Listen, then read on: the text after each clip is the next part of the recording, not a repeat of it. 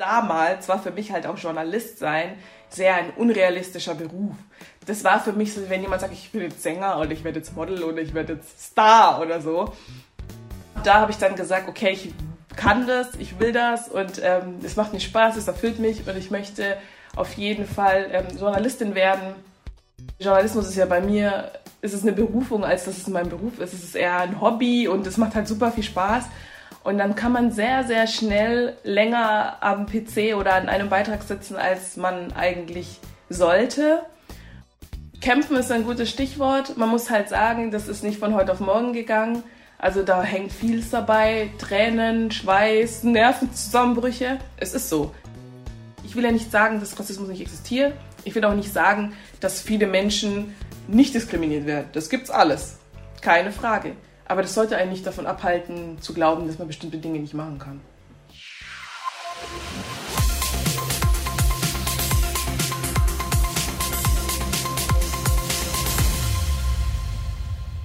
Hallo, ich bin Theresa und ihr hört Klasse Recherche mit einer neuen Interviewfolge. Diesmal ist es wieder eine lange Folge geworden. Das liegt daran, dass ich mir wieder einen wunderbaren Gast eingeladen habe für diese erste Folge 2021 und weil ich mit ihr unmöglich nur über ein einziges Thema sprechen konnte, weil sie einfach so viel zu erzählen hat. Es ist ein Gespräch geworden mit vielen spannenden Wendungen und Eindrücken, die bei mir noch länger nachgewirkt haben. Es braucht diesmal auch gar keine langen Vorworte, aber ich stelle sie euch noch kurz vor, bevor es losgeht. Und zwar habe ich mit Minouche Afonso gesprochen. Per Videocall habe ich sie in Saarbrücken angerufen. Ich habe Minouche über Instagram kennengelernt, wo sie den Kanal Volotobie macht. Da gibt sie hilfreiche Tipps für alle, die eine Ausbildung im Journalismus machen wollen. Minouche hat unter anderem schon für Radio und Fernsehen des SWR, also den Südwestrundfunk, deren Jugendprogramm Das Ding, den Deutschlandfunk und den amerikanischen Sender CNN gearbeitet. 2012 hat sie noch als Berufsschülerin den Schülerzeitungspreis des Nachrichtenmagazins Der Spiegel gewonnen für einen sehr persönlichen Text über Alltagsrassismus in Deutschland. Seitdem hat sie ihren Weg in den Journalismus gefunden. Welche Möglichkeiten es da gibt, darüber wollen wir heute unter anderem sprechen. Spoiler, es gibt nicht den Weg. Es gibt echt tausend verschiedene Möglichkeiten, straight und mit Umwegen. Minouche hat seit ihrem Schülerzeitungstext lange nicht mehr über Rassismus und Schwarzsein in Deutschland geschrieben, weil es noch so viele andere Themen gibt, über die sie berichten will. Aber 2020 mit den Black Lives Matter Protesten hat das Thema wieder angeklopft bei ihr. Als für die Proteste gegen Rassismus so viele auf die Straße gegangen sind, wollte sie natürlich dabei sein und darüber berichten. Deshalb sprechen wir heute gegen Ende auch darüber, wie das ist mit der Vielfalt im Journalismus. Aber am Anfang starten wir erstmal zum Warmwerden mit einem Spiel. Ich habe euch auf Instagram nach euren Bildern und Klischees über den Journalismus gefragt. Danke, dass ihr mir da so viel zugeschickt habt. Mit Minouche gehe ich einige davon durch und wir schauen, was dran ist. Aber wie das so ist mit persönlichen Eindrücken und Bildern im Kopf von etwas, sind wir uns da auch nicht immer 100% einig. Wir sind eben auch unterschiedliche Wege im Journalismus gegangen.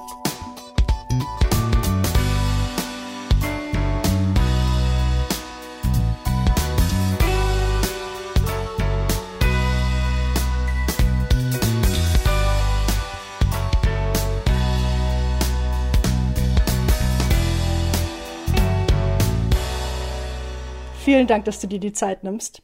An einem Sonntag, kurz vor Weihnachten, und dass du dir Zeit für dieses Gespräch nimmst. Kein Problem, gerne. Ähm, wir steigen direkt ein mit einem kleinen Spiel. Oh Gott. Und zwar habe ich auf Instagram, kein Stress, es ist nichts Kompliziertes. Ähm, ich habe mal auf Instagram gefragt, welche Bilder meine Community so von JournalistInnen im Kopf hat. Ähm, und ich lese dir das einfach nacheinander vor und du reagierst kurz darauf und sagst, was da dran ist, ob du findest, dass es deiner Meinung nach zutrifft oder ob das ein Klischee ist. Okay, bin gespannt. also, da kam ganz schön viel zurück. Ich war auch begeistert. Ähm, und eine Sache war, Journalistinnen sind mutige Menschen, die sich auch in gefährliche Situationen wagen.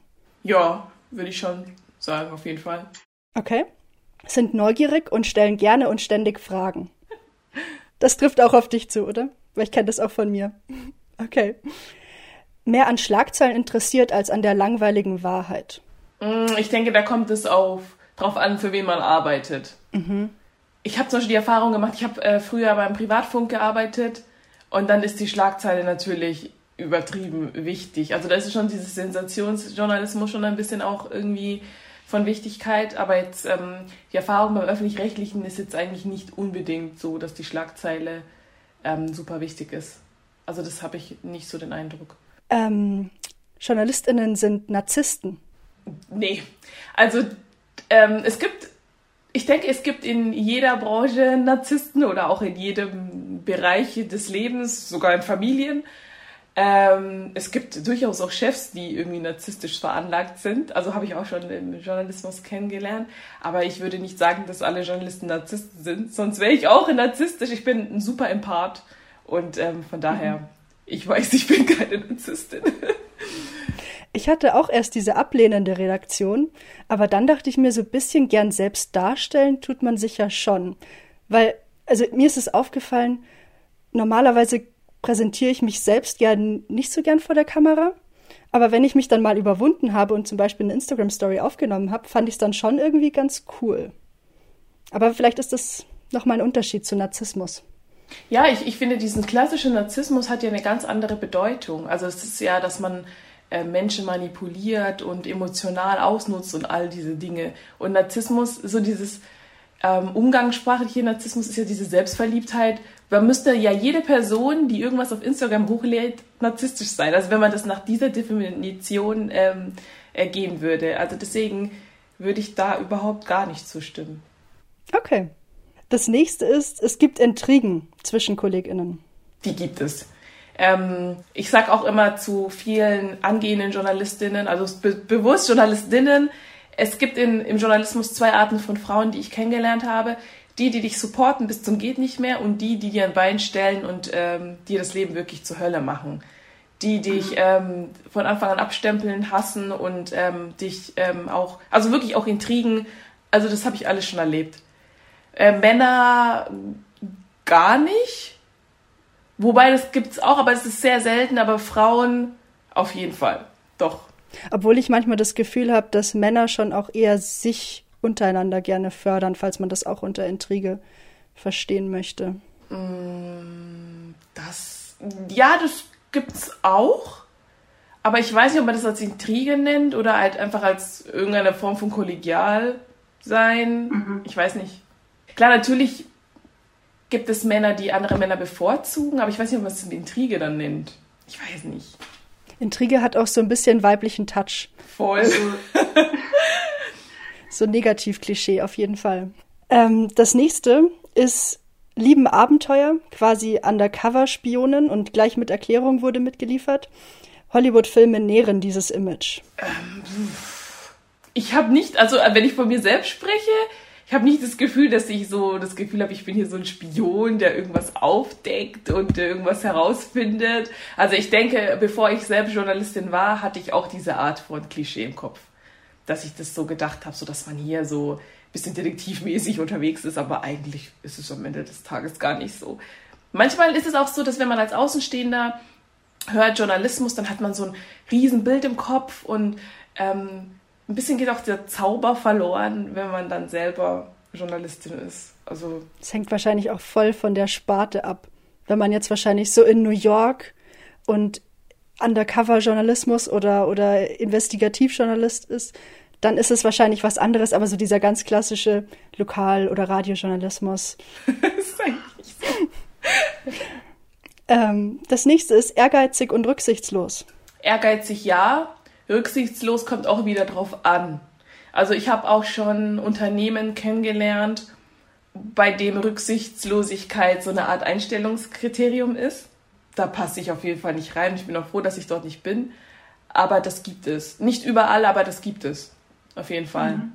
Dieses, dieses äh, berühmte äh, Ellbogen-Ding, mhm. ja.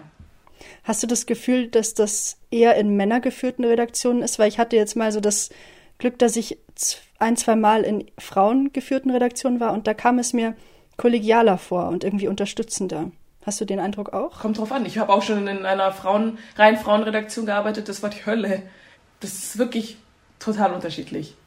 Mhm. Gibt's beides. Definitiv. Voll typabhängig dann, ja. Sensationsgeil ist das nächste. Ähm, ich denke, es kommt auch auf, auf die Person selbst an, wie man ist. Mhm. Ähm, ich hatte zum Beispiel mit meiner ähm, ehemaligen ähm, Kollegin gesprochen, also, also ich habe früher beim SWR ziemlich lange gearbeitet, die ähm, hat jetzt sich eine Auszeit genommen. Und es ist dann irgendwann, ich weiß nicht mal, letzten März oder so gab es diesen, diesen Schwarzwald-Rambo. Und sie hat dann auch gesagt dann so, alle haben sich auf diesen Menschen gestürzt und jeder wollte wissen, wer ist dieser Schwarzwald-Rambo? Und sie selbst hatte ja eben diese Auszeit und dachte sich, wenn sie selbst noch da gearbeitet hätte, hätte sie sich auch äh, da reingesteigert und will wissen, wer ist das? Und, aber dass man nicht darüber nachdenkt, dass da ein Mensch dahinter steckt, das schaltet man da so ab. Und ähm, vielleicht ist man nicht bewusst sensationsgeil, sondern das ist eher so, weil man halt drin steckt und man will als erster die Info haben vor einer anderen Rundfunkanstalt oder man will ähm, auch ein bisschen, soll ich sagen, sich ein bisschen abheben von den anderen auch, von anderen Journalisten, dann, dann kommt, kommt das dann auf einmal. Aber vielleicht nicht unbedingt beabsichtigt. Mhm. Ich glaube, mhm. dass es damit so zusammenhängt. Ja, finde ich spannend. Ja, die Beobachtung würde ich teilen.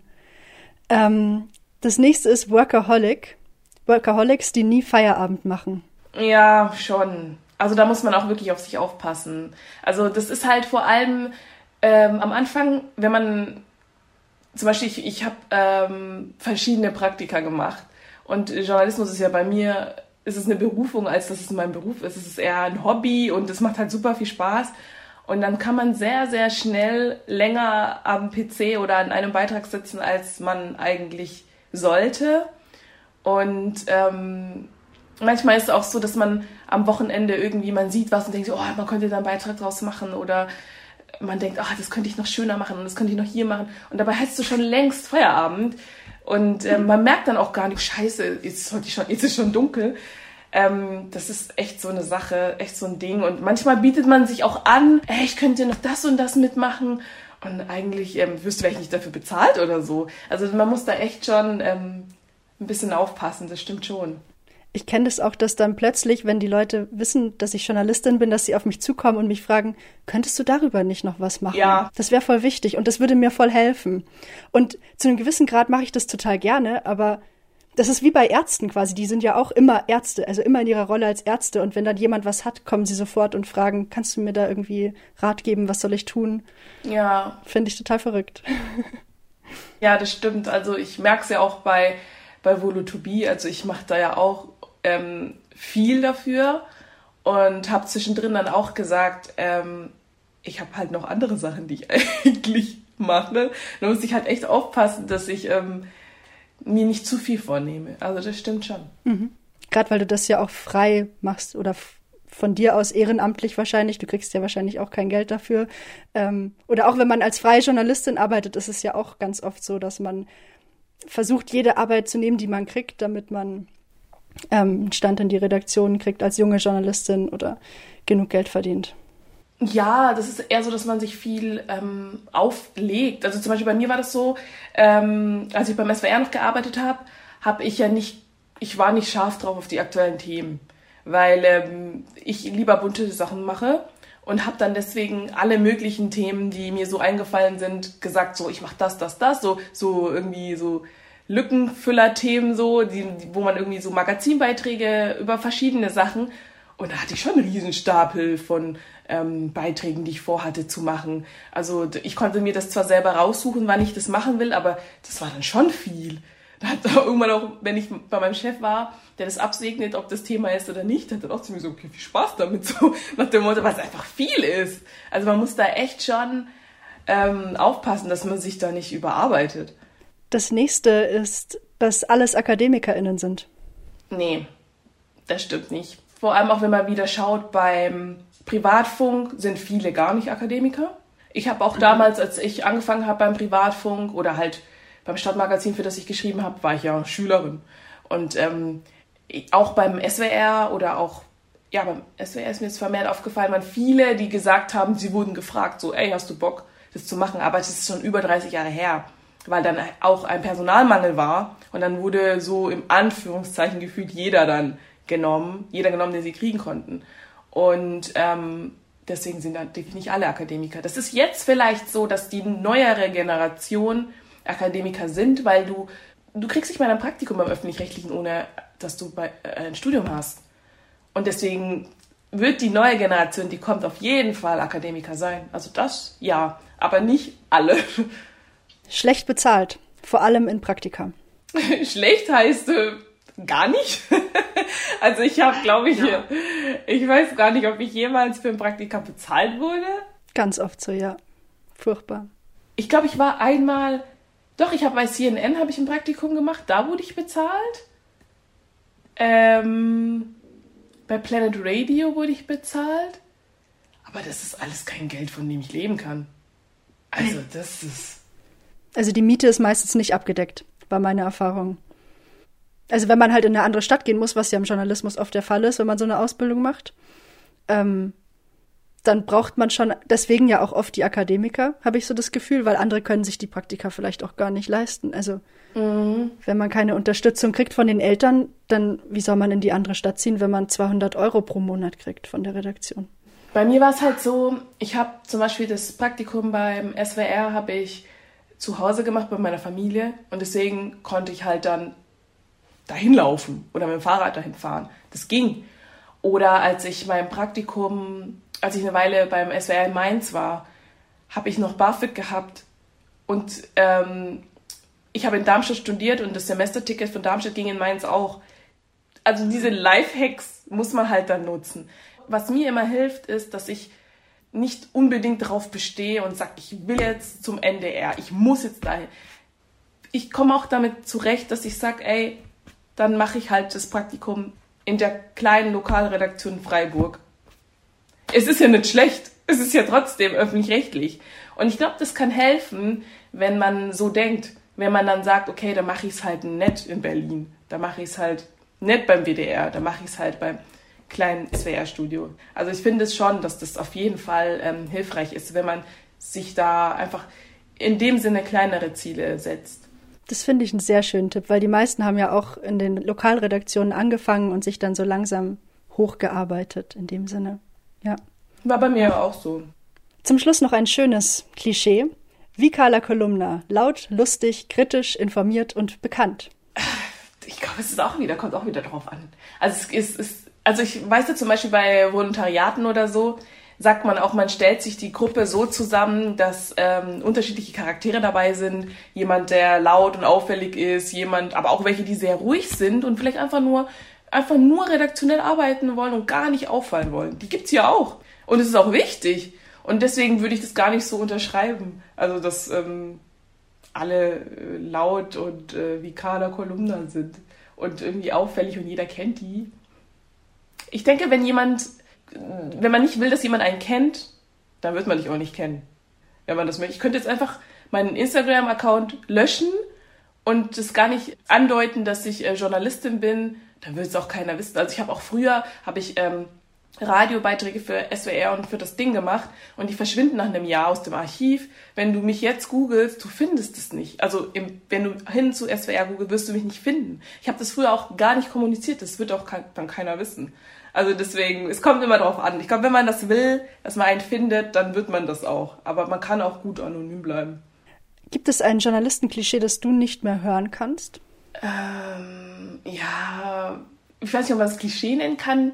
Immer dieses in Kombination mit Lügenpresse. Das nervt mhm. mich schon. Also da denke ich jedes Mal, Leute, was denkt ihr, was wir den ganzen Tag machen? Dass wir in der Redaktionssitzung sitzen und uns ausdenken, was erfinden wir heute? Also ich habe wirklich 10.000 andere Dinge zu tun, um da irgendwas zu fabrizieren, ähm, da ordentlich zu recherchieren und ähm, meinen Job zu machen. Also das ist schon etwas, was mich wirklich nervt. Kann ich verstehen, ja. Und um dieses Kapitel abzuschließen, welche Eigenschaften würdest du sagen, brauchen JournalistInnen deiner Meinung nach, um einen guten Job zu machen? Also sie sollten auf jeden Fall sehr wissbegierig sein und neugierig. Ähm, sie sollten am bestenfalls auch sehr genau arbeiten. Also das ist nicht pingelig, ist vielleicht etwas übertrieben. Und, und auch ähm, perfektionistisch ist auch übertrieben, weil das kann sehr schief gehen, wenn man alles immer richtig machen will, also auch gesundheitlich, da muss man immer sehr auf sich achten. Aber man sollte auf jeden Fall genau arbeiten können und Spaß an der Sache. Auf jeden Fall ist es super wichtig.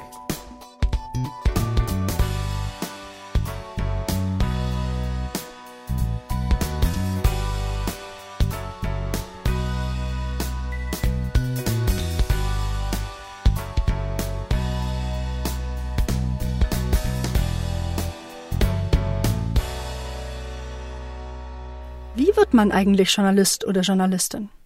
Weil das ein freier und nicht geschützter Beruf ist, gibt es da nicht die eine Ausbildung, sondern sehr viele Optionen. Theoretisch kann sich jeder Journalistin nennen und in dem Beruf arbeiten. Auch wenn einen dann wahrscheinlich keine Redaktion anstellt, wenn man 30 Jahre lang was komplett anderes gearbeitet hat. Weil die natürlich schon darauf achten, ob du den Beruf irgendwie gelernt hast. Die meisten Redaktionen wollen mittlerweile, dass man studiert hat. Welches Fach ist erstmal egal. Währenddessen kann man dann zum Beispiel Praktika in verschiedenen Medienhäusern machen. Manche fangen auch schon während der Schule an, für Lokalzeitungen zu schreiben oder im Lokalradio zu arbeiten. Später, wenn man dann schon ein bisschen Erfahrung hat, kann man sich auch für Praktika in größeren Zeitungen, Online-Magazinen, Radio oder Fernsehen bewerben. Es gibt auch Medien- und Journalismus-Studiengänge in Deutschland, die viel Theorie vermitteln und auch schon ein bisschen Praxis ermöglichen.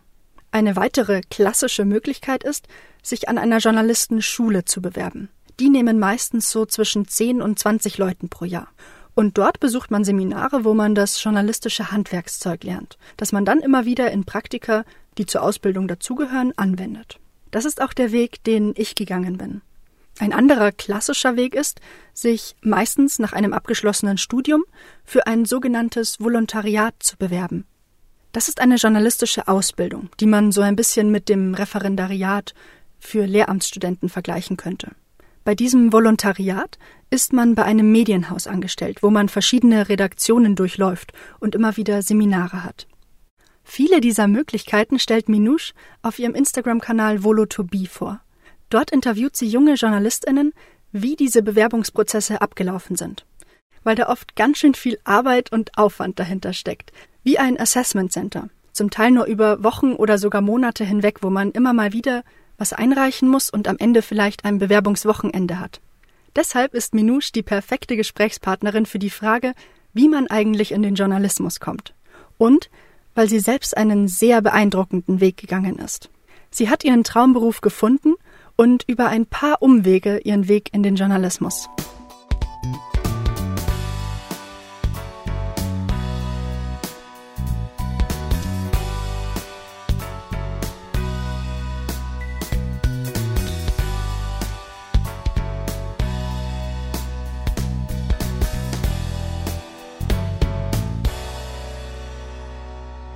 Wie wurdest du Journalistin?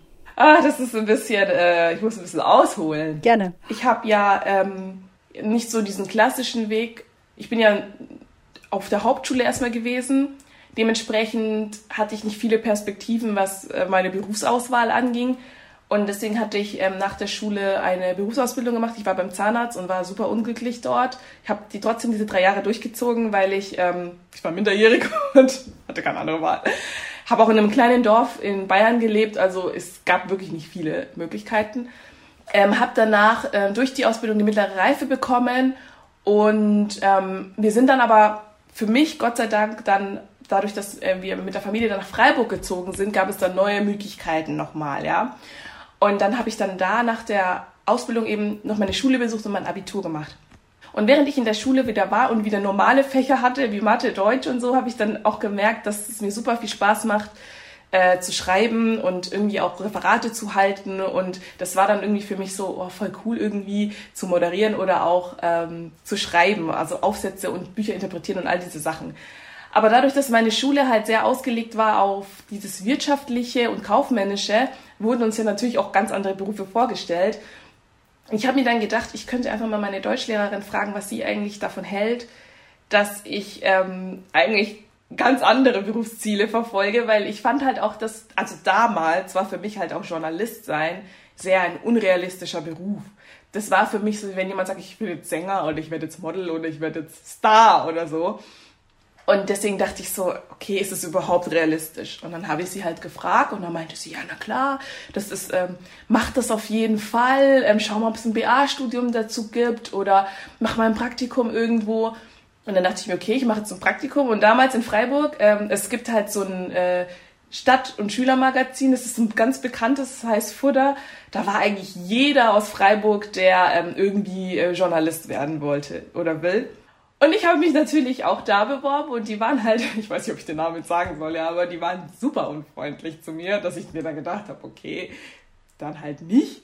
Und dann habe ich, damals gab es ja noch die gelben Seiten, habe ich dann durchgeguckt, wo kann ich noch so hingehen und dann war da so ein Mini-Stadtmagazin, Chili heißt das, das ist eigentlich mega unbekannt. Und dann habe ich da angerufen, halt gefragt, ob ich ein Praktikum da machen kann. Und dann meinten die, ah ja, komm vorbei. Ähm, wir machen sowieso immer in den Ferien so Journalisten-Workshops und ähm, ja. Und dann bin ich halt da hingegangen. Die waren super nett, haben uns so einen Journalismus-Crashkurs gemacht und ich war nur zu zweit, noch mit so einem anderen ähm, jungen, ähm, ähm, an dieser Stelle, Leon, falls du das jemals hörst.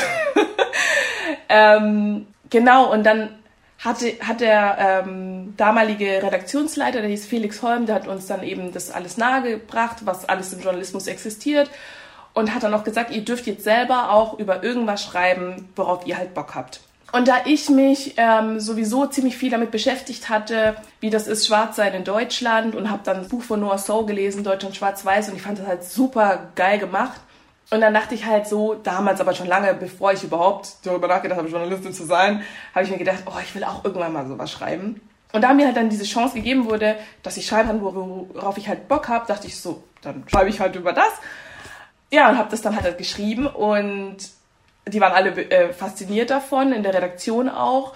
Und das war dann so, dass ein Jahr später, also ich habe dann auch für diese Redaktion dann auch geschrieben, weiterhin verschiedene ähm, Reportagen und auch Buchrezensionen, weil ich halt auch wahnsinnig gerne noch lese. Und dann war das aber so, dass ein Jahr später, dann habe ich dann auch schon meinen Abi-Abschluss gemacht, habe dann auch ähm, Sommerferien gehabt. Auf einmal höre ich, dass irgendwie meine Mama am Telefon ist und sagt so, ja, die schläft noch. Und ich dachte mir so, mein Gott, zu wem sagt sie, dass ich noch schlafe. Und da war halt dieser Redaktionsleiter Felix Holm dran und meinte dann so, ja, Minouche, wir schicken immer Reportagen ein, von denen wir meinen, dass sie halt voll gut sind. Ähm, und deine Reportage hat halt gewonnen. Ich dachte so, oh, voll cool. Also ich hatte überhaupt keine Ahnung, was ich gewonnen habe. Ich wusste nur, ich habe gewonnen und dachte so, okay. Und dann ähm, hieß es so, ja, es kann sein, dass Journalisten kommen und wollen ähm, dich kennenlernen und dich interviewen, weil du halt da gewonnen hast. Kann sein. Darf ich halt die Nummer rausgeben? Und ich dachte so, ja, okay. Und dann haben die meine Nummer rausgegeben und dann kam tatsächlich auch ein Reporter vom SWR, der mich dann interviewt hat zu dieser Reportage und ich habe einen Spiegelpreis bekommen. Das habe ich dann auch erst dort erfahren. Das war so krass. Und dieser Reporter ist jetzt mein Mentor, also schon seit zehn Jahren. Das ist so richtig krass. Das ist äh, wie eine Vaterfigur für mich.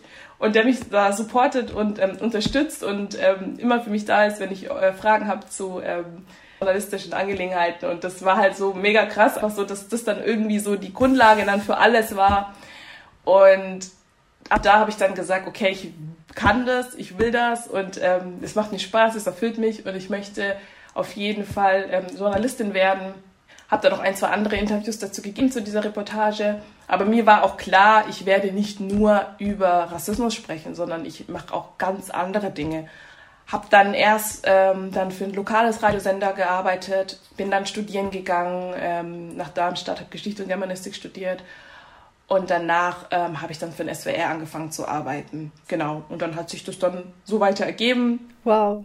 Ich finde es total inspirierend, wie du so deinen Weg gesucht hast und wie du dein Ziel verfolgt hast und es am Ende auch geschafft hast. Obwohl du am Anfang dachtest, dass es total unrealistisch ist, wie es wahrscheinlich vielen so geht, Voll. die sich ähm, einen Berufswunsch erträumen. Total cool. Ja, also ähm, kämpfen ist ein gutes Stichwort. Man muss halt sagen, das ist nicht von heute auf morgen gegangen. Also da hängt vieles dabei, Tränen, Schweiß, Nervenzusammenbrüche. Es ist so. Also das muss man halt schon auch sich vor Augen halten, dass du da nicht einfach locker flockig hingehst und dich irgendwo bewirbst und dich irgendjemand nimmt. Also zu Beginn schon hatte ich den Eindruck, also als ich bei diesem Stadtmagazin war, als ich bei dem Lokalradiosender war, auch das Praktikum beim SWR damals, das habe ich easy peasy bekommen. Aber als es danach darum ging, irgendwelche Volontariate zu bekommen, vergiss es. Die schenkt dir keiner. Wenn wir jetzt zu Volotobie zurückkommen, ich, ich erkläre einen, wie man das bekommt, frage Volontäre. Das sind viele ähm, Rundfunkanstalten dabei, bei denen ich selber bis zur letzten Runde war. Also die meisten, die ich vorstelle, war ich selber bis zur letzten Runde und habe diese Volontariate nicht bekommen. Also das muss man halt sich auch vor Augen halten, dass so gut du, du bist, es kann halt auch am Ende scheitern. Da sagen die dir am Ende des Tages, sorry, hat nicht gereicht. Und dann kann ich auch viele verstehen, die dann sagen, was haben die, was ich nicht habe. Aber am Ende des Tages ist es nichts, was die mehr haben, was du nicht hast. Sondern es ist, hat auch viel mit Glück zu tun. Es ist halt einfach so. Aber ich finde es auch total spannend, weil wir in meiner Journalistenschule öfter die Diskussion hatten, ähm, warum eigentlich nur Leute genommen werden, die jetzt studieren oder die studiert haben. Weil an sich, wenn ich in Redaktionen frage, die meisten sehen die Notwendigkeit, dass wir auch mehr Leute haben, die vorher mal eine Ausbildung gemacht haben, die also auch ein bisschen andere Lebensrealitäten kennen. Aber es gibt nicht so viele in den Redaktionen, die ich bisher erlebt habe. Ja. Und es kann aber, also wir müssen irgendwie Wege finden, um das leichter möglich zu machen. Und da finde ich dein Beispiel total toll. Ja, ich denke, wenn man ähm, von Anfang an, also ich hätte ja auch sagen können, ich mache diese Zahnarztausbildung und die gefällt mir und ich bleibe bald da. Dann wäre ich vielleicht jetzt heute noch dort und würde irgendwie, ja, was anderes halt machen. Aber es muss ja nicht grundsätzlich so sein, dass jemand, der eine Ausbildung gemacht hat, auch Journalist werden will. Weil man sagt ja auch immer, dass man, dass Juristen oder Mediziner gesucht werden. Aber ich meine, es ist ja nicht jeder so, dass er Medizin studiert, um Journalist zu werden. Mhm. Gerade weil der Vorwurf ja oft auch ist, dass Journalismus zu elitär oder zu akademisch orientiert ist, weil ja dann auch die Texte komplizierter sind. Also wir wollen ja auch immer verständlich reden. Und wenn aber nur Akademiker drin sind, dann kann das ja auch problematisch sein. Das stimmt. Also ähm, ich habe auch letztens mit, ähm, hatten wir eine, einen Termin mit einem Intendanten beim SR, der auch gesagt hat, also beim Saarländischen Rundfunk, der gesagt hat, es ist super wichtig, dass man auch den Kevin in Anführungszeichen am Fließband auch erreicht. Und das finde ich auch, weil ähm, der seppt vorbei, weil er sich denkt, so was ist denn das hier für ein, für ein Scheiß? Schaue ich mir nicht an. Aber der lebt ja auch in Deutschland und der zahlt auch GZ-Gebühren. Also von daher finde ich das schon super wichtig, dass man das auf jeden Fall ähm, auch Inhalte machen sollte, von wo man sich halt angesprochen fühlt. Mhm. Was ich bei dir super spannend finde, ist, du arbeitest auch als Model. Wie kam das? Das ist so eine Sache, die möchte ich ungern mischen mit dem Journalismus, weil ähm, ich das nicht, weil ich glaube, dass das Klischee besetzt ist. Ich finde, mhm. das eine hat mit dem anderen nichts zu tun. Es ist, es, das Modeln ist so eine Sache, dass man denkt, oh, die ist so, so, Modepüppchen, die macht jetzt nur Modethemen. Und wenn, ich glaube, wenn ich mich beim öffentlich-rechtlichen bewerbe und man weiß vorher, dass ich modele, was ich glaube nicht, dass da jemand mich ernst nimmt. Ich glaube nicht, dass viele mich schon so für voll nehmen. Also muss ich ganz ehrlich sagen. Ähm, ich, es gibt auch Leute, die mir auch ehrlich ins Gesicht sagen, auch mein Mentor, ja, du bist jetzt keine hässliche Person so.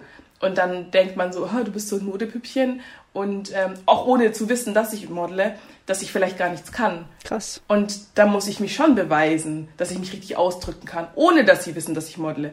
Also ich kam dazu, um auf deine Frage zu kommen, ähm, das war so, dass seit ich eigentlich denken kann, gab es immer irgendwelche Menschen, die zu meiner Mama gesagt haben, deine Tochter ist super hübsch, die hat eine super Figur dazu, sie soll modeln. Die kann das, sie soll das und immer irgendjemand hat dann auch gesagt, ja, meld sie da an. Meine Mama hat immer gesagt, nee, die macht das nicht. Also ich war acht oder so. Natürlich macht sie es nicht, weil ich war einfach ein Kind. Und es war halt wirklich jedes Mal irgendwie. Und irgendwann dann mit 16, 15, 16 war ich dann mit ihr bei einem Casting und so kam das dann, dass ich dann da ähm, angefangen habe zu modeln. Einfach anfangs nur Fotomodel und dann irgendwann kam auch Laufsteg mit dazu. Genau, so die Kurzfassung. Ich finde es total spannend, weil ich mir oft auch denke, ähm, es gibt ja immer so das Klischee, als Journalist muss man ja auch, wenn man ins Fernsehen will, gut aussehen und alle anderen sind Radiojournalisten oder Print. Ähm, und dann ist aber auch oft so, die Leute, die dann Moderatoren sind, ja, sind es überhaupt richtige Journalisten? Die kriegen doch die Texte vorgesetzt und tun das dann nur absprechen. Sind die Journalisten oder sind die einfach nur Sprecher? Ja, das stimmt. Also, ähm, warte, jetzt habe ich kurz den Faden verloren. Was hast du noch am Anfang gesagt, sorry? Dass ich das spannend finde, ähm, dass du dieses Schönheitsding im Journalismus ansprichst. Genau, ähm, viele haben auch zu mir damals gesagt, als ich zum Lokalradio gegangen bin, warum bist du beim Radio? Du hast kein Radiogesicht. Es haben so viel, also sehr viele sagen mir, du hast kein Radiogesicht, weil ich mache wirklich unfassbar gern Hörfunk. Ich liebe das. Ich liebe es, mein. Aufnahmegerät zu packen, rauszugehen, Geschichten für die Ohren zu schreiben. Ich mag das einfach wirklich sehr, sehr gerne. Und Richtung Fernsehen wurde ich eher gepusht. Natürlich mache ich es wahnsinnig gern, aber ich wurde eher dahin gepusht, muss ich schon sagen. Das ist ja auch so eine Sache. Einerseits kommen nur die Menschen ins Fernsehen, die einem bestimmten Schönheitsideal entsprechen. Schlank, ebenmäßiges Gesicht, sowas. Allen anderen wird gesagt, dass sie nicht schön genug seien fürs Fernsehen. mit dem schönen Wort Radiogesicht. Wenn man einem bestimmten Schönheitsideal nicht entspricht, ist man angeblich nicht gut genug oder kommt nicht in die engere Auswahl für ein Moderatorencasting zum Beispiel. Aber andererseits sprechen wir besonders gut aussehenden Menschen, besonders hübschen Frauen ab, klug zu sein. Die ist dann die dumme Blondine oder das Modepüppchen. Warum sind wir über so ein Denken nicht schon längst hinweg? Was die Texte angeht. Jeder schreibt seine Texte selber. Also ich habe das übermäßig so kennengelernt, dass jeder seine Texte selber schreibt. Aber ich habe auch schon äh, für Olaf Pessler, also das ist auch so ein sehr bekannter ähm, Synchronsprecher, ich glaube, der spricht gefühlt alles, irgendwie im öffentlich-rechtlichen. Für ihn habe ich auch Texte geschrieben und er liest es einfach nur vor. Das war natürlich irgendwie cool, so, ja, er liest es genau wortwörtlich vor, aber das gibt's auch schon, dass Menschen nur zum Vorlesen dahin gehen. Ich muss auch ganz ehrlich sagen, ich hätte keinen Bock drauf, dass mir jemand die Moderation schreibt, weil ich finde, das hat nicht mehr meinen eigenen Stil. Ich kann mir das dann auch nicht gut merken. Ich moderiere ja auch zum Beispiel auf der Bühne verschiedene Events oder Podiumsdiskussionen. Und wenn mir das jemand schreiben würde, dann wäre das nicht dein Humor oder nicht deine Wortwahl. Eben. Ja. Und deswegen, also ich glaube, es gibt vielleicht schon irgendwo, ich weiß nicht, wie es beim Privatfernsehen ist. Ich glaube, bei der Tagesschau, die kriegen die Texte von der Redaktion geschrieben. Echt? Ich glaube schon, aber dann schon Tagesthemen, wenn dann quasi schon wieder auch mehr Hintergründiges dabei ist, die ähm, schreiben es selber. Auf jeden Fall. Finde ich auch sinnvoller. Wobei ich sagen muss, ich habe auch beim Privatfunk früher die Moderation für die, für die Radiomoderatoren geschrieben. Es war so, eigentlich ist es so ein Praktikjob gewesen. Schreibt die Music Facts raus für die Moderatoren. Und irgendwann haben die gesagt, ja, du machst es relativ gut, du machst es jetzt immer. war für mich eine gute Übung. Deswegen weiß ich, worauf man achten muss, wenn man Moderationen schreibt und so. Aber ja, doch, tatsächlich, doch gibt es schon. So ein bisschen Vorarbeit leisten und die können es ja dann kurz vorher nochmal durchlesen, ob das für sie passt wahrscheinlich. Und dann. Ja. Haben dir vorher, bevor du in den Journalismus gegangen bist, auch Leute versucht, Tipps zu geben? So musst du es machen, damit du den Fuß in die Redaktion bekommst. Das würde ich dir nicht empfehlen. Ich kannte niemanden. Ich kannte überhaupt niemanden, der journalistisch arbeitet. Ich habe wirklich niemanden gekannt. Ich habe alles auf gut Glück und das ist einfach gemacht.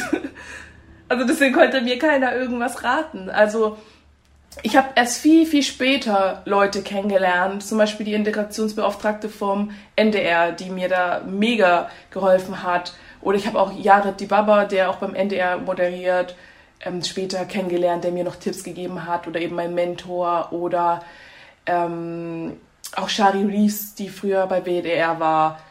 Ähm, das kam alles später, die dann mir Tipps gegeben haben und gesagt haben, hey, wenn du das und das machen willst, mach so und so. Das, also zu Beginn, da hat mir keiner irgendwas gegeben. Das habe ich alles nach Bauchgefühl. das war bei mir tatsächlich ganz genauso weil ich auch in einer Familie aufgewachsen bin, wo vorher niemand studiert hat und ich auch niemanden kannte, der in der Medienbranche arbeitet.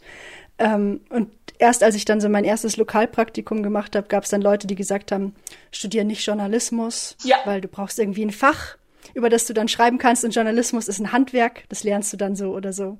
Das waren so die Tipps, die ich dann bekommen habe. Ja, ich auch, weil ähm, in dieser Lokalredaktion, in der ich war, war halt eine, die hat Journalismus studiert und sie hatte sich auch ein bisschen schwer getan, ähm, beziehungsweise sie hat halt auch gemerkt, dass Journalismusstudium und das Praktische sind zwei Paar Schuhe.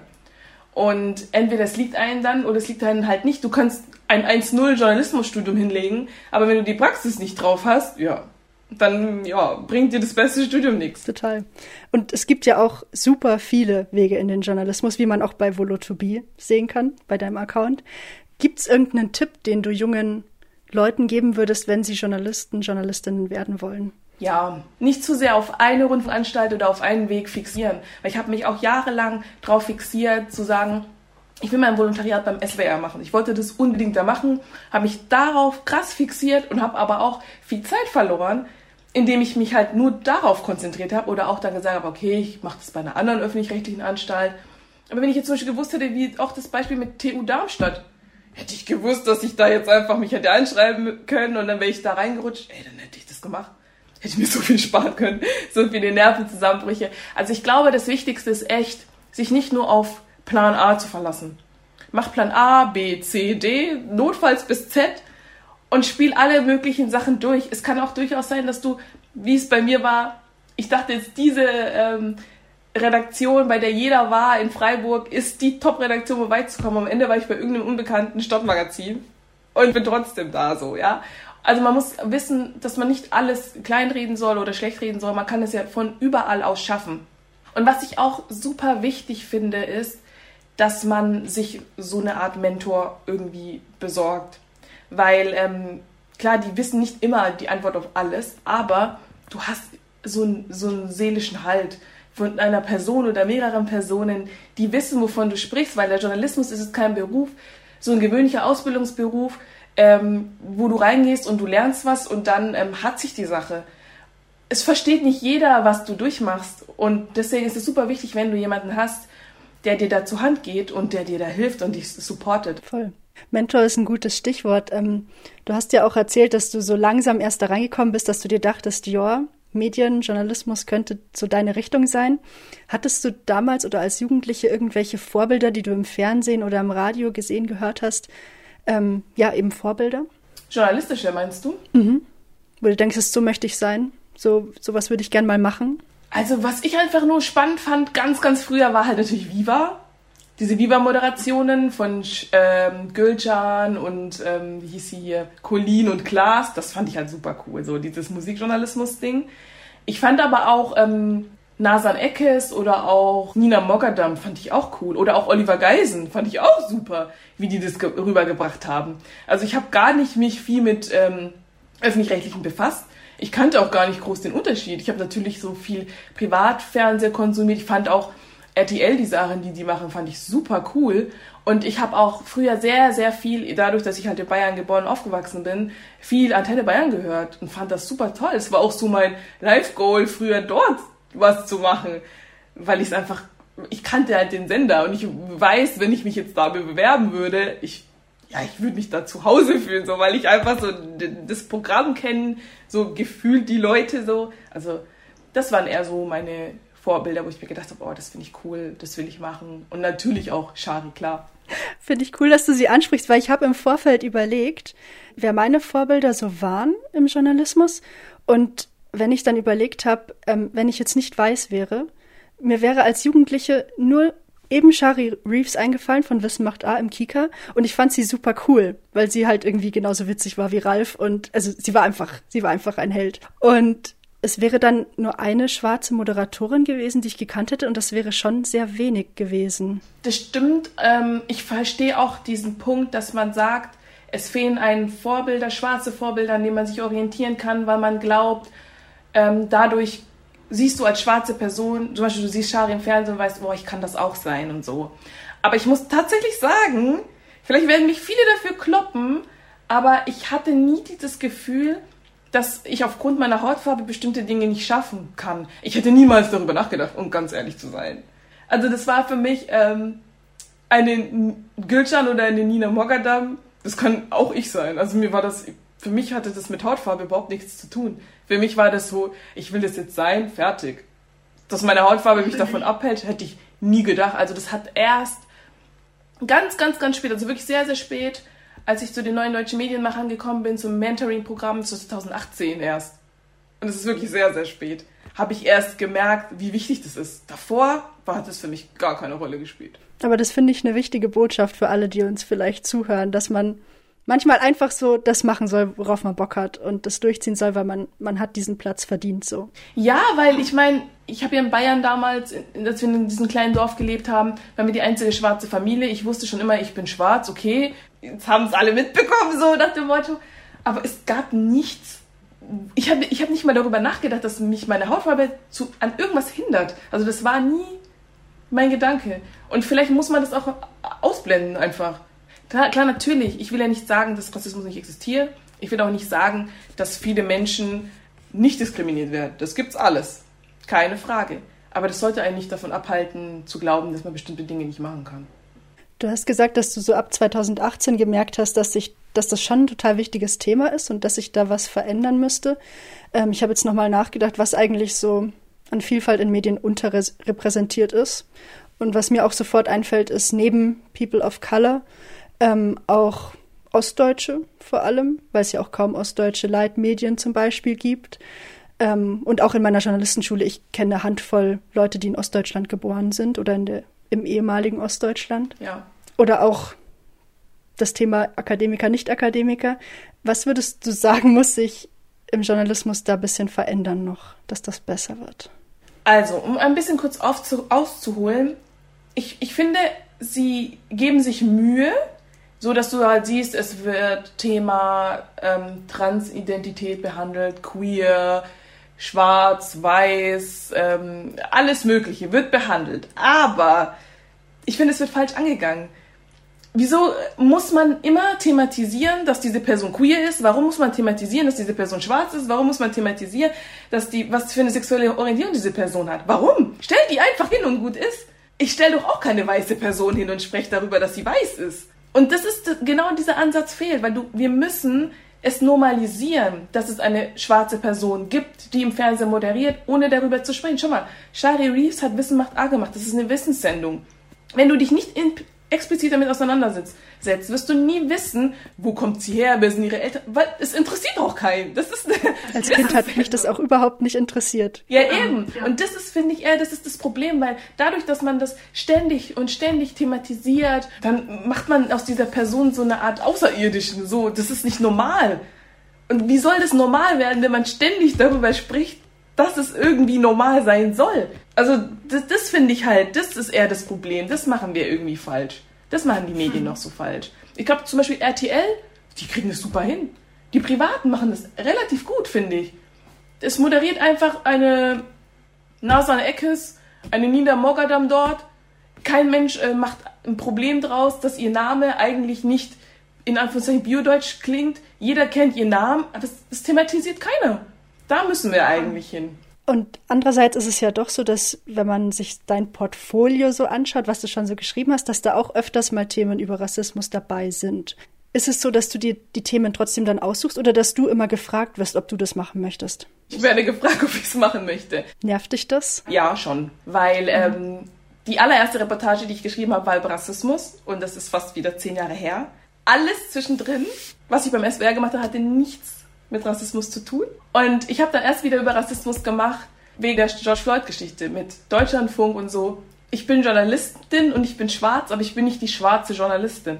Mich nervt das schon, also muss ich schon sagen, weil das für mich gar nicht so viel Priorität hat. Natürlich finde ich es super wichtig, dass man darüber spricht und dass wenn schwarze Journalisten schon da sind und es Thema ist, ähm, dass man diese Dinge thematisiert und dass man darüber spricht und aufklärt aber auf der anderen Seite, ich bin jetzt nicht da, um ähm, Aufklärungsarbeit zu betreiben. Dafür gibt es Wissenschaftler, die das studiert haben und äh, die das äh, explizit machen.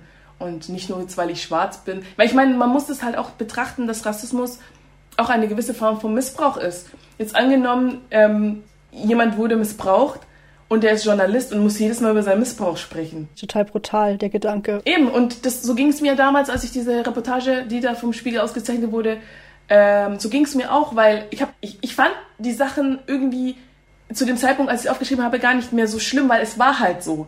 Aber als ich gesehen habe, wie alle in der Redaktion es lesen und ihre Gesichter irgendwie so schockierend waren, dann habe ich erst gemerkt, wie krass das eigentlich ist. Das ist schlimm. Und diese Dinge schreibt man jetzt nicht einfach so runter und ja, ich will jetzt hier einen Preis gewinnen. Also ist ja nicht die Intention dahinter, sondern man ähm, versucht auch eine, einen Weg zu finden, das zu verarbeiten und das immer wieder zu erzählen, auch diese George Floyd-Geschichte, das sind viele einfach explodiert, weil es einfach sich aufgestaut hat. Man hat ausgekotzt, man hat es rausgelassen. Und es ist jedem das Seine, wenn er meint, er will das zu seinem Steckenpferd machen. Aber meins ist es auf jeden Fall nicht. Ich mache Menschen- und Gesellschaftsthemen, die mich interessieren. Ich mache gerne auch ein bisschen was über Politik oder auch über Religion. Rassismus wirklich so bei Bedarf. Von mir selbst aus nicht unbedingt. Also ich habe die Silent Demo, klar, ey, ich mach das, weil ich bin hier in Saarbrücken wahrscheinlich die einzige schwarze Journalistin. Wenn's ich nicht mache, wer soll das dann machen? Dann mache ich das natürlich, aber sonst muss nicht unbedingt sein, nee. Damit du auch einfach diesen Stempel nicht drauf hast. Wenn wir ein Rassismus-Thema haben, dann schicken wir Menusch. Was am Ende des Tages schon sinnvoll ist vielleicht, wenn es Rassismus-Thema gibt, dass ich das schon mache, weil ich habe vielleicht noch mal ein anderes Feingefühl dafür und bevor man da was rausschickt, was dann Shitstorm irgendwie erntet, was ja auch schon bei vielen möglichen Dingen vorkam, ist es natürlich schon besser. Aber wenn eine Rundfunkanstalt von mir erwartet, wenn ich mich bewerbe, dass ich nur das mache, dann nee. Dann müssen wir eher so weit kommen, dass wir so viele auch schwarze Journalistinnen in einer Rundfunkanstalt haben, dass wenn dann ein Thema gerade aktuell ist, dass es einer von denen machen kann, damit es eben auch aus der ihrer Perspektive geschrieben ist, aber dass auch es genug andere gibt, die dann ganz normal weiter ihr Zeug machen können, worauf sie Bock haben. Ja, darum geht's, weil es, du musst dir das so vorstellen, stell dir mal vor, du arbeitest in irgendeinem afrikanischen Land als weiße Person und du kommst nie zum Einsatz, bis jetzt irgendwas über Deutschland ist. Was ist denn das? Da kannst du ja gleich gehen. Also ich habe auch schon bei einer öffentlich-rechtlichen Anstalt gehört, bei einem Assessment Center, als ich gefragt wurde, aus welchem Land meine Eltern sind und ich habe gesagt Angola, dann hieß es, ah ja, ist ja nicht relevant für uns. Gab's auch. Krass. Also da denke ich mir so, aha. Und ich kann jetzt nicht über was anderes berichten, weil das Thema Angola ist, ist nicht Thema, aber wenn ich jetzt aus Nigeria oder Ghana wäre, was öfter mal in den Medien ist, dann ist es okay. Also das, also das, ist, das geht halt gar nicht. Sind das Sachen, wo du dich auch wehren konntest? Gab es da Ansprechpartner, wo du sagen konntest, solche Fragen sind nicht in Ordnung? Ich habe das über die neuen deutschen Medienmachern gelöst. Das sind eine sehr gute Anlaufstelle für Journalisten mit Migrationshintergrund, weil die dich verstehen, was man so für Struggles hat.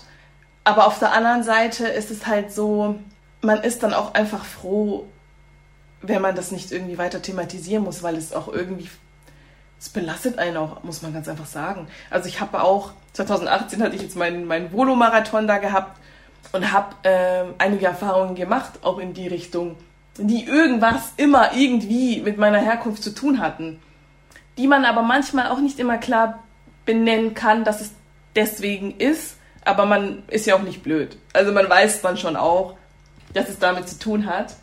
Ähm, und manchmal ist es halt auch, sie sagen es dann auch, aber am Ende des Tages, ich meine zum Beispiel, ich hatte ein Assessment Center da hat eine Rundfunkanstalt gedacht, also wie sage ich das jetzt, ohne dass ich die. Die Rundfunkanstalt dachte, ich hätte eine bestimmte Nationalität. Und als sie am Ende gecheckt haben, dass ich sie nicht habe, war ich nicht gut genug da, dieses Voto zu bekommen. Das sind so Sachen, da denkst du dir, im Prinzip könntest du dich da reinklagen.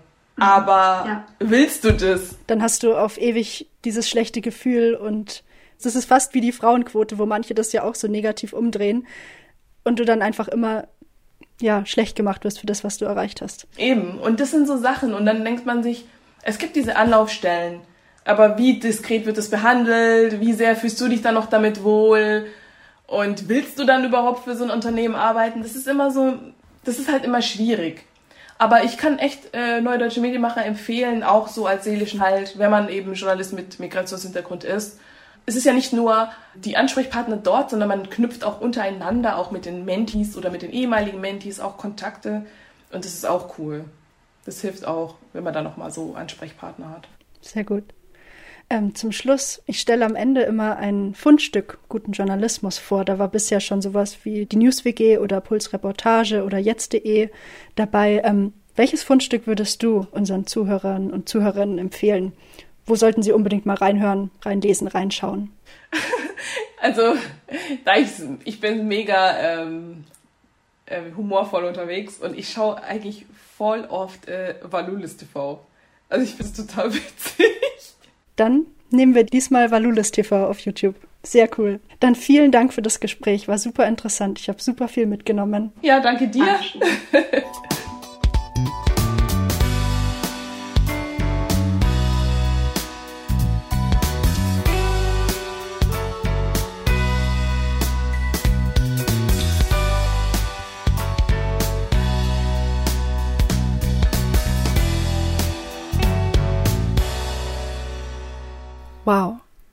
Ich habe echt noch einige Male in den Tagen nach dem Interview darüber nachgedacht, was Minouche mir alles erzählt hat. Ich bin ihr super dankbar für ihre Offenheit. Das Gespräch hat mir gezeigt, dass es echt noch einiges zu tun gibt, bis wir mehr Chancengerechtigkeit haben. In unserer Gesellschaft, aber auch in den Medien. Aber gleichzeitig hat mich Minouche mit ihrer fröhlichen Art total beeindruckt. Ich weiß nicht, ob ich das immer so gut wegstecken könnte, aber ihr Lachen hat dazu geführt, dass ich trotzdem sehr positiv aus diesem Gespräch gegangen bin. Wie immer würde ich mich riesig freuen, wenn ihr mir eure Reaktionen auf das Interview schreibt. Oder wenn ihr Feedback für mich oder Themenwünsche habt für weitere Folgen. Dann immer gerne her damit auf Instagram oder klasserecherche.gmx.de. So, dann fehlt eigentlich nur noch die klasse Rechercheaufgabe. Dafür würde ich gerne nochmal gedanklich in die Mitte des Interviews mit Minouche zurückspulen. Da haben wir ja über ihren Weg in den Journalismus geredet. Und das Verrückte ist ja, dass es so viele verschiedene Möglichkeiten gibt, in diesem Beruf zu kommen. Das Gespräch mit ihr hat mir nochmal gezeigt, dass es überhaupt nicht schlimm sein muss, wenn man es nicht auf dem geradesten Weg in einen Job schafft. Grundschule, weiterführende Schule, sofort Ausbildung oder Bachelorstudium, vielleicht Masterstudium, bam, Job. Sondern dass es oft sehr spannende Umwege und Weggabelungen gibt, die vielleicht mehr Zeit brauchen und die manchmal auch anstrengender sind, auf denen man vielleicht aber viel mehr lernt und für sich mitnehmen kann, als wenn man den geradlinigen Weg geht. Sowas wie erst Ausbildung, dann Studium oder einen Freiwilligendienst in einem bestimmten Bereich, der was mit dem Traumjob zu tun hat. Oft führen auch sehr viele verschiedene mögliche Studiengänge zu einem Berufsfeld. Deshalb möchte ich euch ermutigen, genau das mal für euren Traumberuf zu recherchieren. Oder zumindest für den Beruf, in dem ihr euch vorstellen könntet, mal zu arbeiten. Recherchiert verschiedene Wege, die irgendwie zu eurem Ziel führen. Dabei kann es ein Tipp sein, nach Interviews mit Menschen zu suchen, die euren Traumberuf schon ausüben, die vielleicht von ihrem Weg erzählen. Oder vielleicht kennt ihr sogar selbst jemanden, der in dem Feld arbeitet und den ihr ausfragen könnt, was es so für Möglichkeiten gibt weil ganz bestimmt nicht alle seine Kollegen und Kolleginnen denselben Weg gegangen sind. Also, eine Recherche in eigener Sache. Vielleicht stoßt ihr auf einen Weg, an den ihr noch überhaupt nicht gedacht habt. Oder ihr merkt, dass ihr euch gar nicht so viel Druck machen müsst, den bestimmten Notenschnitt zu schaffen, weil es Alternativen gibt, die ihr auf jeden Fall mitnehmen könnt. So, damit bin ich am Ende dieser Folge. Wir hören uns beim nächsten Mal wieder. Bis dahin, bleibt neugierig.